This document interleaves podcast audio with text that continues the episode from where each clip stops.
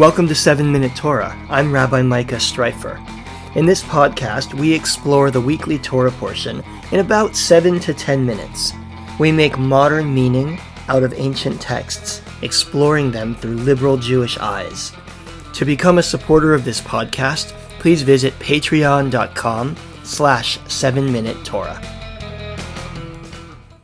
All right, welcome everyone. We are deep in the rising action of the Exodus this week as we open Bo.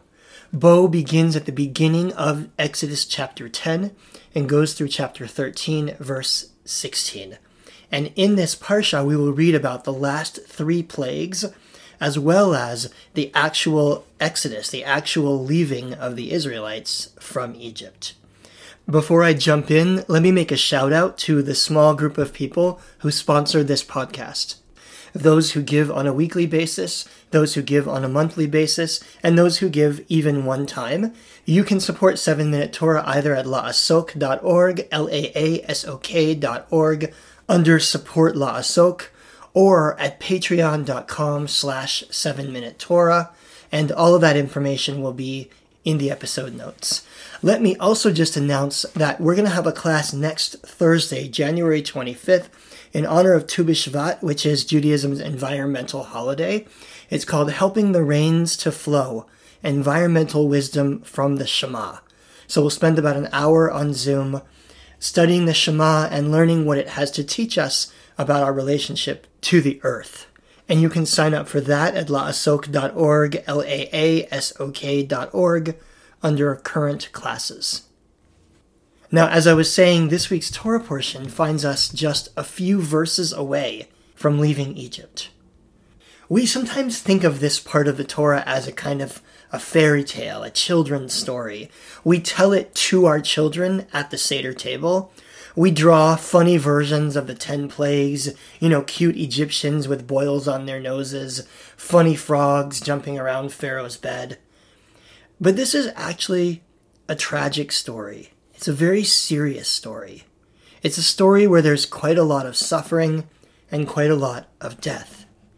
And one of the most tragic pieces of the Exodus story is the role that the human beings in it play in bringing about their own suffering.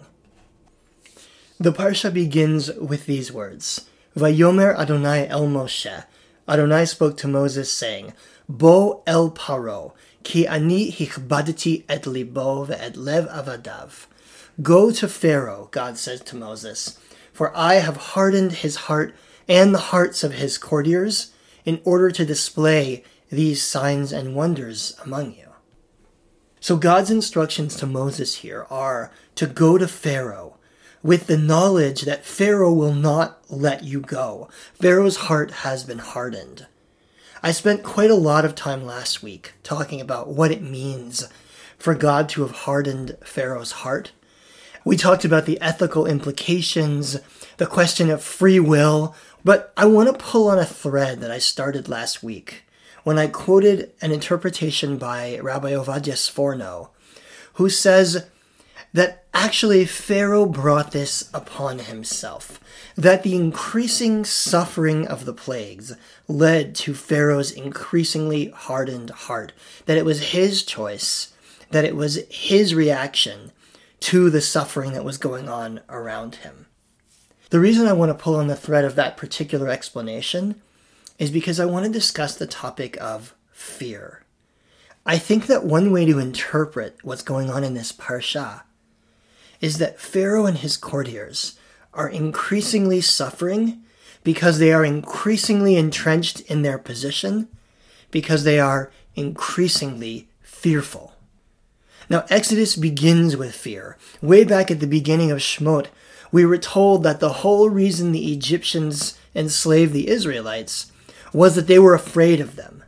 Back in Exodus 1, the Pharaoh says to his people, Hine am b'nei Israel menu. These Israelites, they're too numerous for us. We need to enslave them so that they don't join our enemies and rise up against us. So this whole thing was set into motion by the fact that the Egyptians looked upon these people that were different with fear. They were afraid of what was different rather than working to build bridges and recognize their similarities. And I think the same kind of fear is at play in these ten plagues. Why does Pharaoh increasingly refuse to let the Israelites go? Why does Pharaoh deny all logic, deny even the pleas of his own courtiers, of his own people, saying, Let them go, let's be done with this already? I think it's because he's afraid. So afraid of change. So afraid of a society that would look different. So afraid of what would happen if his slaves went free and we had to do something different. So afraid of anything but what he knows. Not to mix literary metaphors here, but a certain great teacher once said that fear leads to anger, and anger leads to hate, and hate leads to suffering. That was Master Yoda, by the way, in The Phantom Menace. And the point is that that is the path to the dark side. The path to the dark side begins with fear. And if we look at this overall Exodus story, can we find anybody that's not acting out of fear? The Pharaoh is afraid of the Israelites and truly afraid of change. The Israelites are also afraid of change. Remember that when Moses first goes to them, we're told that their spirits had been crushed or shortened by hard labor. They refused to even imagine the possibility of freedom. And I would argue that God is also, in some ways, acting out of fear here.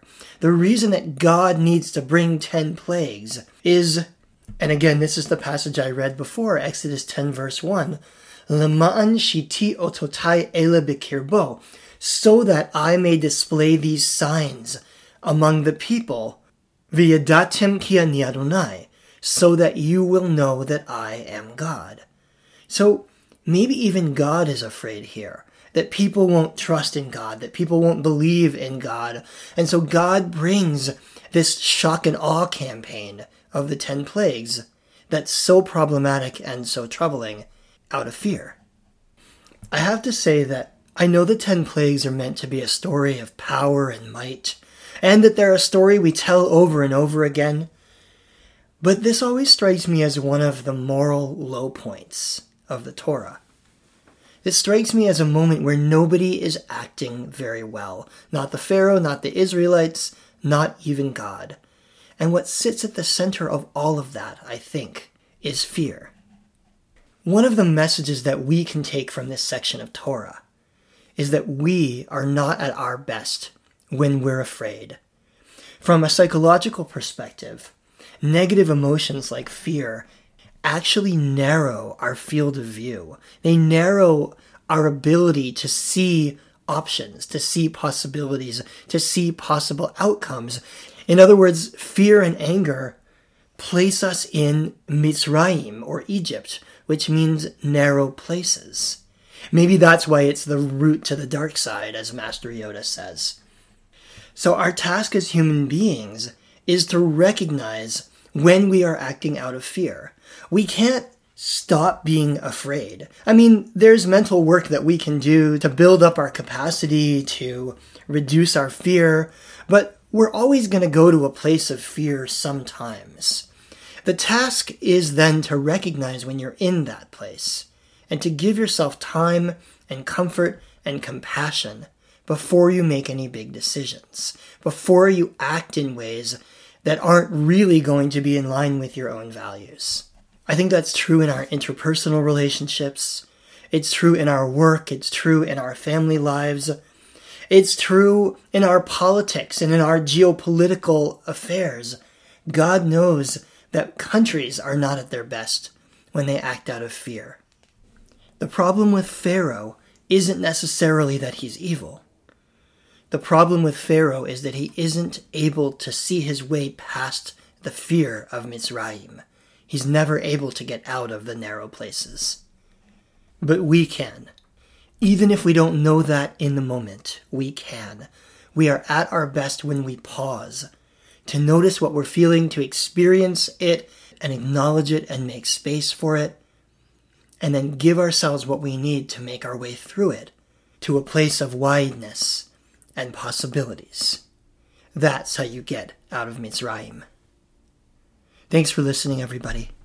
Have a good week. 7 Minute Torah is a production of La'asok, Sacred Texts, Modern Meaning. If you enjoy this program, please consider becoming a sponsor at patreon.com slash 7-minute Torah. For more information about upcoming learning opportunities, go to laasoka.org, L-A-A-S-O-K dot. I'm Rabbi Micah Streiffer. Thanks for listening.